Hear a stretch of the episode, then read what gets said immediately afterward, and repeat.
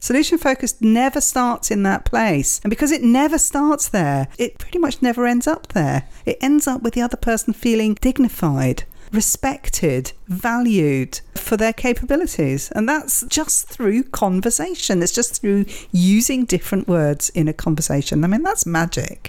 Det är Simply Focus med Elfie Czerny and Dominic Gilda for live enjoying Are you ready for this new episode? Then please welcome your hosts, Elfie Czerny and Dominik Godat. Welcome back, everyone, to episode number 73. We are here in Edinburgh with Rayya Ghul today. Hi, Rayya. Hi, Elfie. We're so excited to have you here. We met each other in Frankfurt at the SF World Conference two years ago for the first time, and it was just such a beautiful encounter to us meeting you because you were really passionate about the thing we did, and you gave us your book back then. And ever since, I have your book, The Power of the Next Small Step, with me and just love it. And I'm very excited to talk with you about this book and many more things today. Thank you, Elfie. I mean, I echo that. For me, it was a great experience meeting you and Dominic, and I'm absolutely delighted that you've invited me to do a podcast. Can't wait to talk to you. Rayya, you are a solution focused practitioner and trainer. You are an academic at the University of Edinburgh at the moment, and you're very passionate about solution focus for many, many years. And among others, you share your work as an author in your trainings and also recently as a stand up comedian. Yeah, not quite a stand up communi- comedian. It's more kind of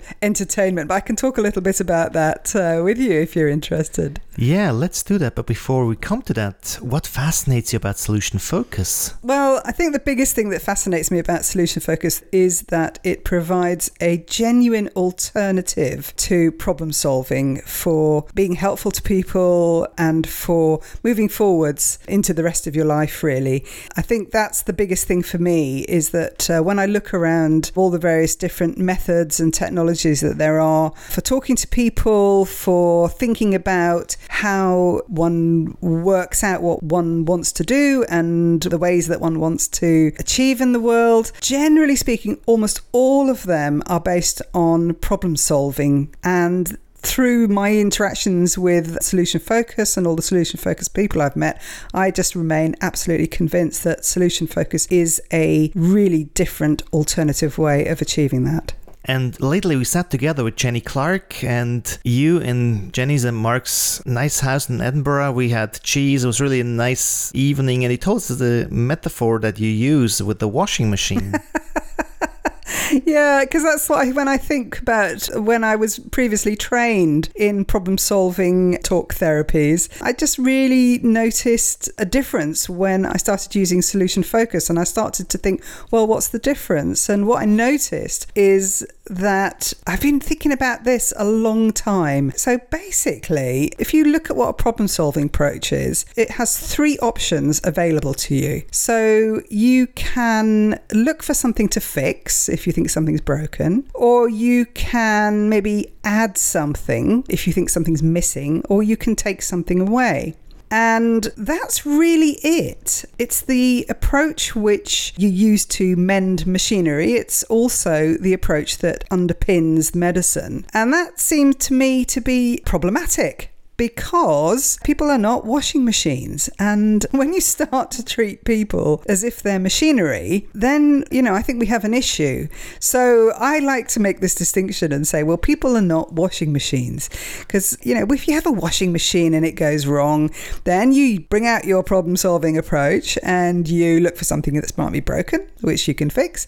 You might look for something that you want to take away, which might be, oh, somebody's left a coin inside their trousers and it's got stuck and it's broken, or maybe there's a piece that needs to be added in order to make the machine work. And those are the basic ways of solving problems. And the thing is that with the machine, what you very quickly can have is a notion of the ideal. So you've got a notion of what that machine should be functioning like when it's working properly. And with a machine, that's easy because there's specs, and even with very complicated machines, there's still, at its essence, there is an ideal way that's working, and you might have to just try and find which part is wrong. But with a person, a person isn't a complicated system, a person is a complex system, and I think that's very different. And I think then when you've got something that's complex, you can spend a huge amount of time wasting your time basically looking for something to fix, to take away, and to add. And that's what happens when you use a problem solving approach to talk about people.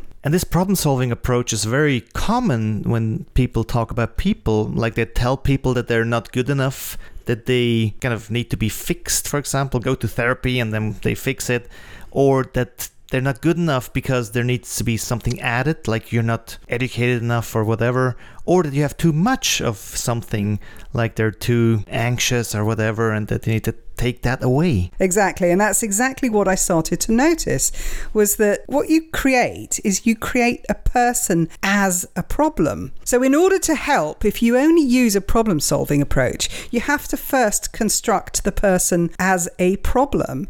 And by definition, because the problem solving approach is one where you have to look for things to fix, take away, add, then your options are always limited to starting from the point of view of that person as being deficient in some way. It's almost impossible to operate out of that system. So that's what I see is I see people, you know, they talk about other people as if that person is a problem. And it, maybe they might be problematic to them. I completely accept that people can be problematic. I mean, we all have people in our lives who are problematic to us. But maybe the best way of moving forward with that and getting to some kind of resolution, you know, it might be a radical idea that actually it may not be necessary to create them as a problem in order to start that process. And that more than that, the actual mindset where you start have feel you have to start off by creating that person as a problem is in itself a major problem and will stop and limit the possibilities for actually resolving that. And I think it's even worse when people start to do it to themselves and they start to see themselves as a problem because then that's when you start to develop a really toxic relationship with yourself where you're endlessly trying to make yourself better. And that's, I think, really toxic. And personally, I think talking too much about yourself as a problem is probably bad for your mental health. And here we are in the middle of a topic that's very, very close to my heart as well, because I feel that it's really a social responsibility, in my point of view, to see other people in their resources, in their brilliance, because the way we see ourselves and other people has an effect on how people react to it. So we co create together resources by seeing resources.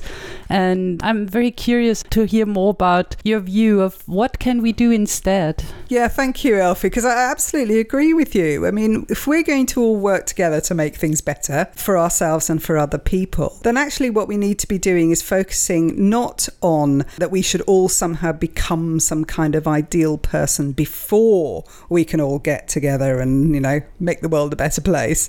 But actually, what we need to do is to see the best in each person and help each person to identify and reactivate their resources and strengths and to remember that, you know, they can always operate at their best, however hard the situation is or however, you know, difficult their things might be for them. You can always be your best. So that idea of starting out with a sense of a unique person with a unique set of resources and skills and qualities, which they have. Everybody has them because if you've lived in the world, the world's quite a challenging place for everyone, you will have developed resources and you will have developed strengths. But we kind of miss that's what happens when you start to get stuck in the problem solving whirlpool. You end up missing all of that and forgetting all of that. So I think it's our responsibility to start with what I think the solution focus approach offers, which is the sense of the person as resourceful and the experts in their own lives. I really love to hear that. And you're very much into bringing solution focus to everyday people and everyday life, even though you're an academic. And for that, you wrote your self help book, The Power of the Next Small Step What's the Best That Could Happen? What can people learn from this book? Well, I hope that people, first of all, will kind of really get that message that who they are is fine right now.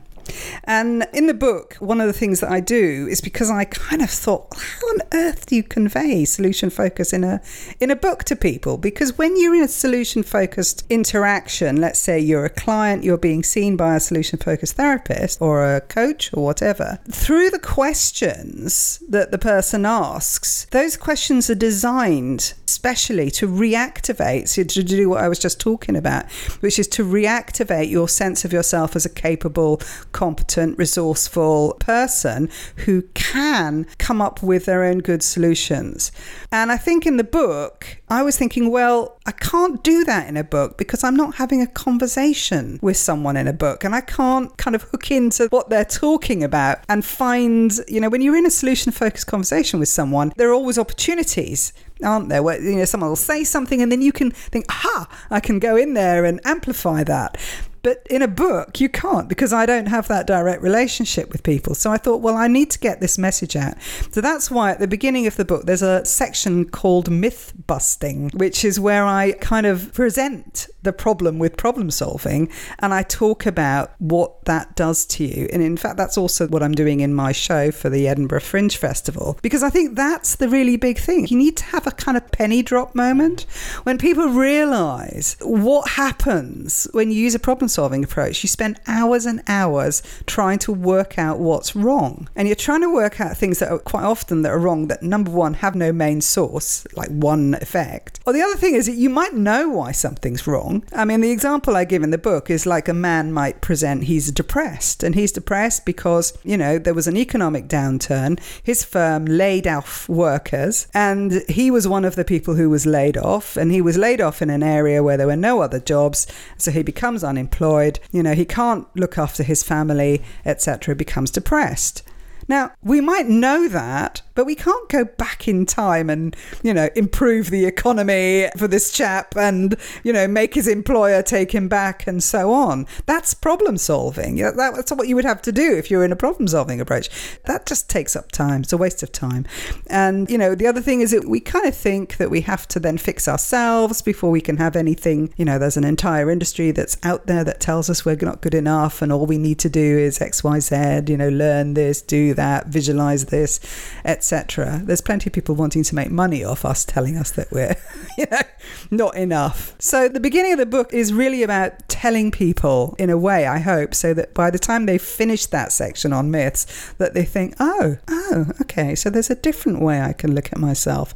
And then they've got the opportunity to try out the solution focused questions, which they can work through by themselves. Actually, I have two friends who decided that they were going to spend an afternoon together asking each other all the questions. And they wrote to me and they said, and these are people, these are just friends of mine who know nothing about solution focus and you just think, oh, Rayya wrote a book, she's given it to me, how nice.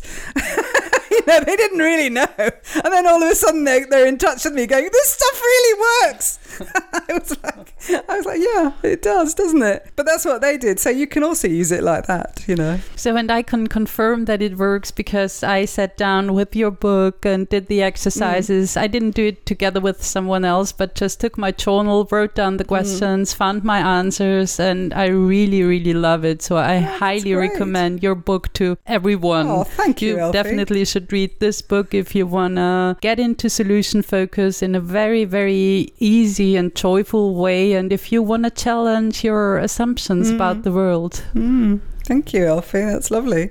Well, talking about myth, I was just thinking of maybe it's also the word better that, well, supports a view like that. So many times I hear that something has to be better or we have to be better instead of just wanting something different. Yeah. Because if it's better, then it's, well, a sign that it's not enough now or mm. that something is wrong or kind mm. of you're in this problem solving mode. And maybe think of the question, well, what do you want to have different or what do you want to have instead? And suddenly you're out of this problem problem solving and can really get more and more into solution focus.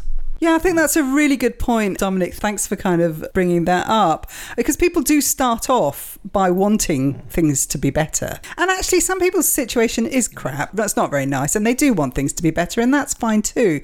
But I think that the really big key of solution focus, which, you know, thanks for reminding me of that, is that actually we're not often very good at knowing what's going to make things better for us. What we tend to do is we tend to talk in symbols and we'll think of something which which we think will make things better, which might be an object, it might be um, a person, it might be an activity, and so on. So it may be one of these sorts of things people might say, or it might be things like money and so on.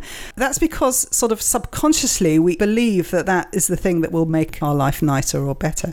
But actually, we don't really know we don't actually know whether those things will bring us those things. So when we're in a conversation either with ourselves or, or with other people and somebody says, Well, I'd really want this, I want a bigger house or I want more money, it's really, really useful to just say, Well, what difference would that make? Because very quickly when you ask about difference, people start to talk about values. They start to talk about qualities in their life, like maybe more time with my children, or they might talk about having more time to pursue my creative activities, or they might say I'd be fulfilled or I'd be satisfied, and so on. And then what that opens up is the possibility of that quality or desired way of being to be achieved in many different ways. Mm. And then it's not stuck and attached to the symbol that someone wants. And of course, that symbol comes straight out of problem solving because it's something you want to add. You know, things are going to be better. How am I going to make them better?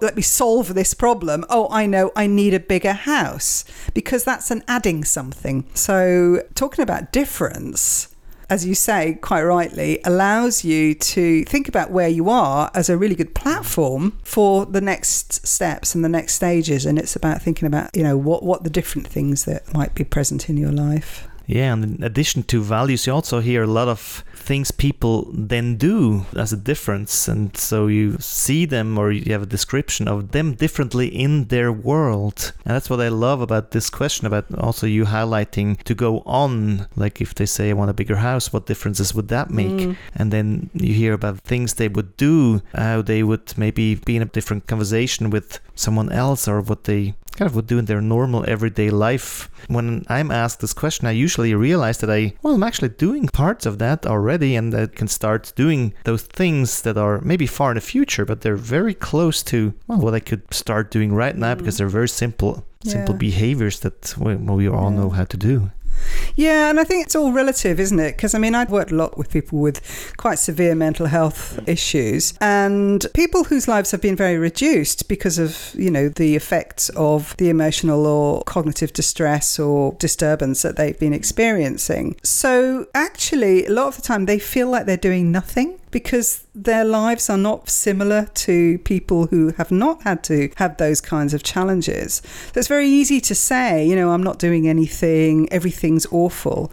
And the thing about solution focus is it really doesn't matter where you are on that kind of scale of, you know, being in the world or what relative success or whatever you might want to call it, is that wherever you are, you're always somewhere where you have the potential to be at your best. And therefore, that is an amplification of where you are right now. So that means that kind of that assumption that where you are right now, there is something going on. And those are some of the most powerful mm. conversations I've ever had with people have been just about what are you doing right now? Mm. And it may be getting up in the morning. It might just be, you know, making breakfast for my children and nothing else all day. But that's still something. I know that many people in the solution focused world work with organizations and work with, you know, coaching very successful successful people to greater success and so on. But actually, for me, I really care about the fact that every day, every human being is waking up to the challenge of being human in the world. Mm. And, you know, that's not easy. I don't think that's very easy.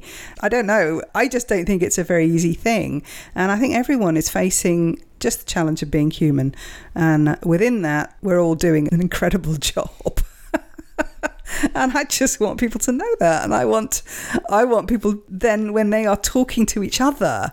This is why I'm really interested in in kind of help working with communities to make them more resilient. Is that people want to help each other. They really do want to help each other, and I want them to be using a language that is helpful. To me, solution focus is a really good language for being helpful to each other because it helps people to ask each other questions that activate the strengths and resources in the other person. And for me, that's I think my greatest interest in the moment is getting people to stop using problem-based conversation because that just keeps people stuck. And talking about communities and supporting communities, how do you do that? What do you do there? Well, what, one of the things I've been doing is because of my background in mental health work, is I've been working with mental health service users who working in peer support. So people who have experience of mental illness who are working with each other to provide an alternative to the statutory services, which run parallel to statutory services. And so I've been teaching mental health service users to use solution focused conversation with each other. And I've been working for a while with an organisation down in Kent, a charity that's entirely mental health service user led. And I've recently done a training for some peer workers up in Edinburgh. And that's what I'm interested in pursuing now is developing community based resourcefulness. I think resourcefulness within communities so that they can begin to have better conversations about how to you know make their lives the way they want them to be so what differences do you notice or do the people you trained notice already well, the organisation down in Kent that I've been working with for 10 years are so successful now that they have three venues. They are funded to deliver services by the statutory commissioners. So that's by the people who actually fund mental health services. So they are recognised as another provider. They pay everyone and they're just blossoming as a as an organisation. They they've got like I don't know how many groups running and they do all sorts of creative things. And, and that's the way they talk to each other. So what do you think how did solution focus help them? I think because, especially if you've been in a mental health system, you will have been spoken to by mental health professionals using a problem solving paradigm. So that's what they know. And, you know, I'm not saying it's all unhelpful. Some people might have felt very helped by some of the kinds of talking, but that's the kind of way that trained therapists talk. Ordinary people don't need to speak like that, but I think if you've been spoken to like that within a service, if you're setting up a self help group, then the temptation is to think, well, that's how you do it. You get people to talk about the problems. And actually, that's what we're told all the time that it's good to talk about your problems. Well, it's good to talk about what's going on for you, but how you talk about it, I think, is the crucial difference. Mm. And that was what I was really interested in was giving people, as I say, an alternative way. And when I did the training for Takeoff, which is the name of the organization, it only takes about 20 minutes, 30 minutes to train them. Okay. Elfie's face. Like, you yeah. can't see this, but Elfie's making a face at me like, what? Yeah. but it only Tell takes. Yeah, it only takes that long because all I have to say to them is, you know, the first thing you do is you, you ask people, you know, what you want and what's your preferred outcomes. And they all just sit there and go, wouldn't it be nice if someone had asked me that? And then I say, well, then you kind of say, well, you know, what are you doing right now? And acknowledging that. And then they immediately go, yeah, because nobody ever does that. Nobody ever says, you know, how the hell have you managed to stay? Like, you know, how are you managing to go to work even though you feel suicidal a lot of the time? How do you do? No one gives us credit for that. So it's so quick because they immediately go, oh, so these questions help us to do this and to have these. Com- yeah, I'm going, yeah, yeah, yeah. And then I give them a sheet that has some solution focused questions on them, and I just say, go away and practice. They absolutely get it. They don't have to unlearn anything in order to get it. And that's when I started thinking, okay, I'm onto something here. This is really great stuff. They really got it very fast and they're really good at it. They're really good at what they do. They use it in slightly different ways, obviously, to a therapist would, but I've heard such fantastic stories of how they use it. And the really great thing is that they know how to value the tiny things that people do. If someone says, you know, I got up, they don't need to be trained to go, wow. Yeah. They just go, wow, because they know how impressive it is to get out of bed on a day when you feel terrible. You also told us about the tutoring program at your university. Yeah, so one of the other ways, because I work in the University of Edinburgh now, and I work enhancing the work that academics do when they're teaching and learning. And one of the things which they do is that they are personal tutors. So they have a role with their students where they give academic and pastoral support. And of course, they're not counsellors, but now there's far more students coming into university who do have emotional needs, which didn't appear to be so prominent in the past. And so quite a lot of university lecturers are feeling a little bit at sea about how do I help students that come in and say that they're unhappy and homesick and feeling bad and perhaps even worse than that. And so that's one element. And then the other element is just simply that there's a coaching role that you're taking as a personal tutor, trying to get your students to engage with their studies. And so I've been running sessions there on how to use solution focus with your personal tutors and PhD supervisors as well. Obviously, that's a slightly different type of tutoring. But so I've been running those sessions there and they, they appear to be quite popular. So I'm really pleased about that. So, how long does it take them to unlearn? oh, I do it in a couple of hours. They're, they're pretty good too. I think anyone who's been trying to help people and found it quite frustrating, found the conversations frustrating, is really grateful for an alternative and can kind of get but I always do the thing with what happens if you treat people as problems.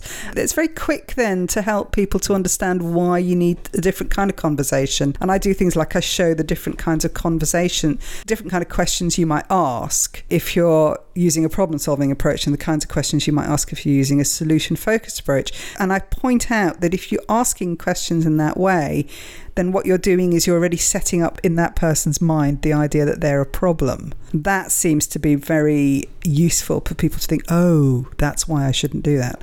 So it's not about kind of being an evangelist for solution focus, but it's about really helping people to see that it is a really a different thing and that if you use it at the wrong time, if you use a problem solving approach to approach something which isn't a problem, then actually it can be quite damaging. Yeah, and there is this very famous moan, moan, moan exercise, which was quoted several times already,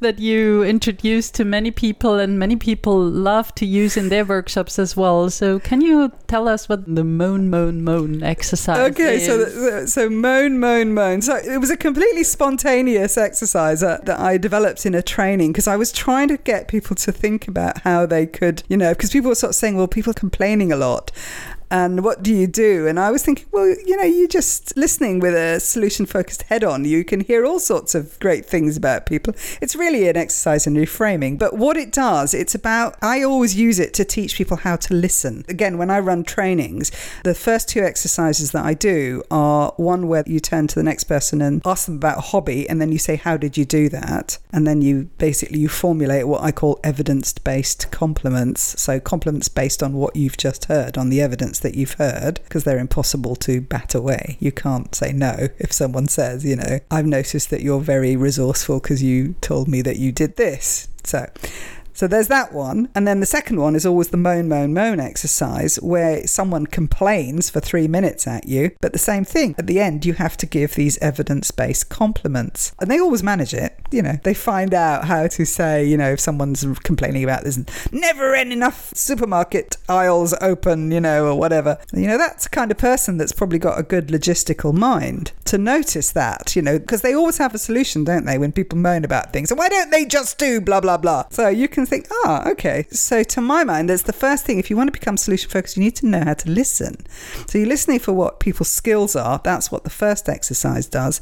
And the second exercise, the moan, moan, moan exercise, is the exercise where people reveal their values and their principles mm. for living. And when you feed that back to people, quite often people are like, how did you know that? I always say to them, do you feel seen? And they go like, yes. And some people say, actually, that was almost uncomfortable because I felt like, how did they see into me like that? Then I say, that took seven minutes where you found out what people's skills are and what people's values are. Is that useful to you as a practitioner? And they usually go, yes. And I guess it's not only worth for practitioners to train that and try that out. So we invite you to try out both exercises. The first one where you go and ask someone about their hobby and how they do it, and the second one, the moan, moan, moan exercise. Yes, it, you know, it might just happen in your life that someone starts to complain to you. I mean, it might not, but my guess is that generally speaking, that happens sometimes to people. You can try it out and you can just think, you know, okay, this is my opportunity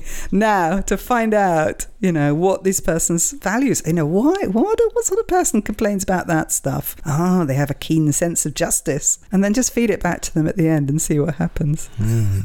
You're spreading solution focus in so many different ways. On the one hand, at your university, and the other hand, in the projects you just described with your book, and also at the Festival Fringe in Edinburgh. And you're up there on stage talking about solution focus. And we've heard already some things that you touched there, but what is it all about, and what are you looking most forward to? Well, I'm really looking forward to the show, which is pretty scary. It's an hour long show as part of what's called the Edinburgh University's Cabaret of Dangerous Ideas. And my dangerous idea is that talking about your problems can be bad for you, which, of course, you know, is a kind of a provocation. I'm just really looking forward to sharing solution focus.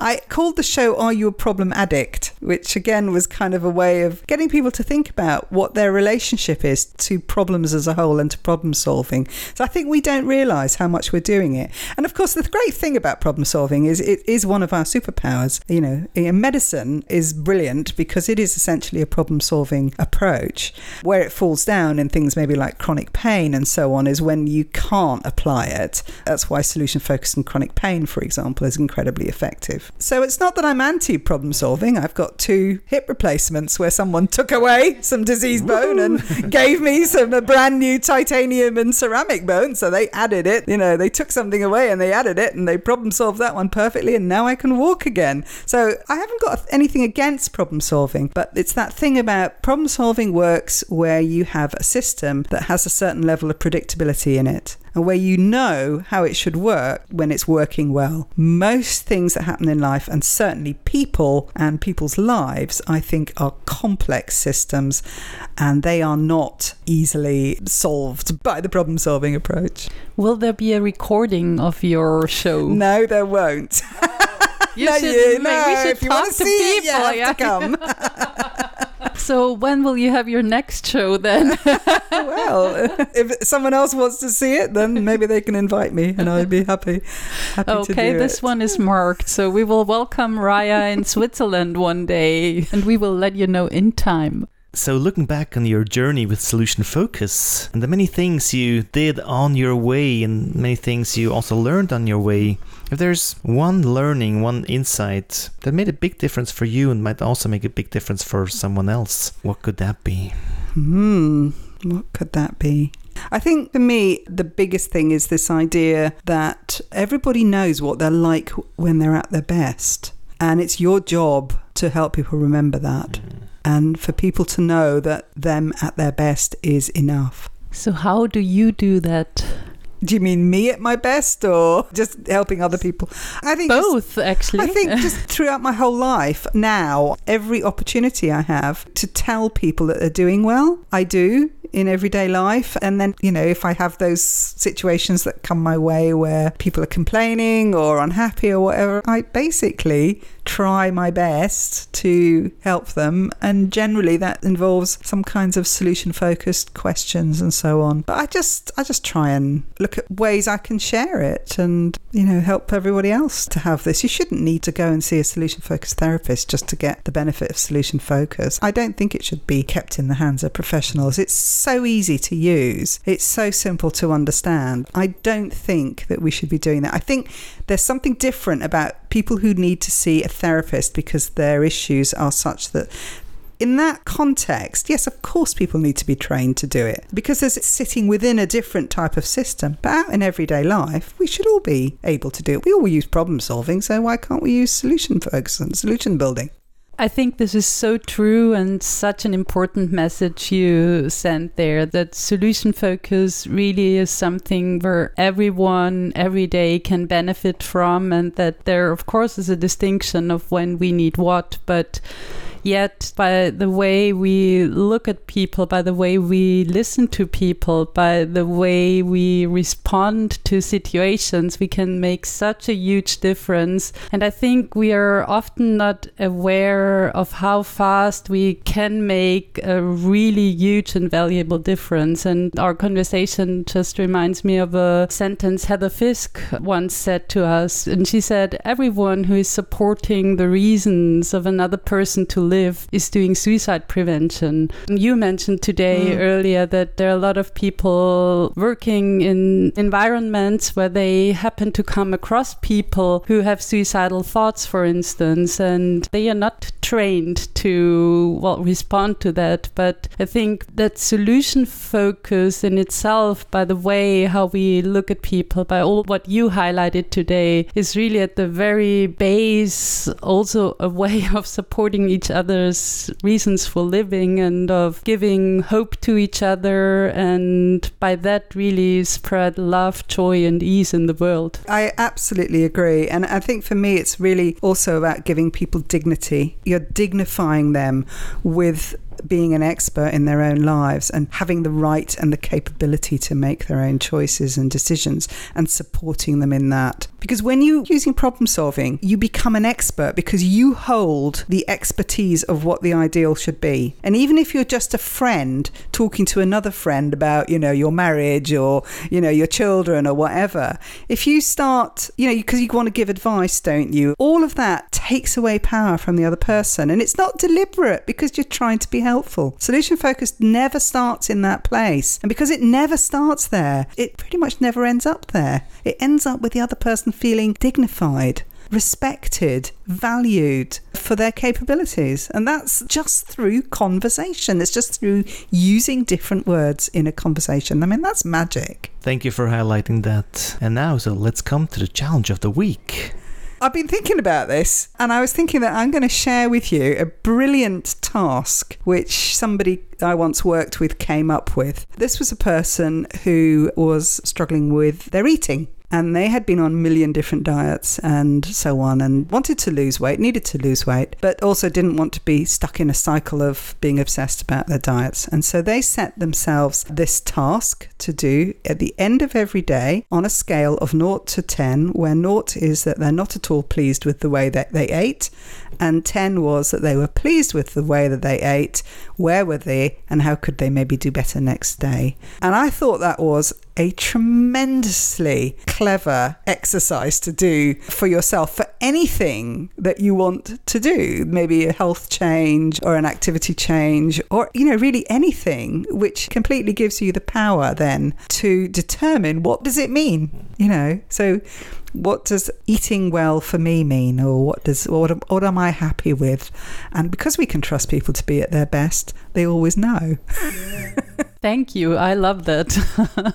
and by the way, I think scaling is anyway a lovely thing to keep oneself tracked. And I think also in your book there are some brilliant scaling exercises. So please also go out and buy Rayya's book. You can have it in English language and also in Swedish. Yes, it's available in Swedish. I don't think I can pronounce the title even if I can see it. So, uh, but it is available in Swedish. Yes, Susanne Oster has published it. So you will find everything in the resource section of this podcast. And please also let us know how the challenge of the week worked for you and share in the comment field of our podcast on www.sfontour.com slash simplyfocuspodcast and then go to episode number 73.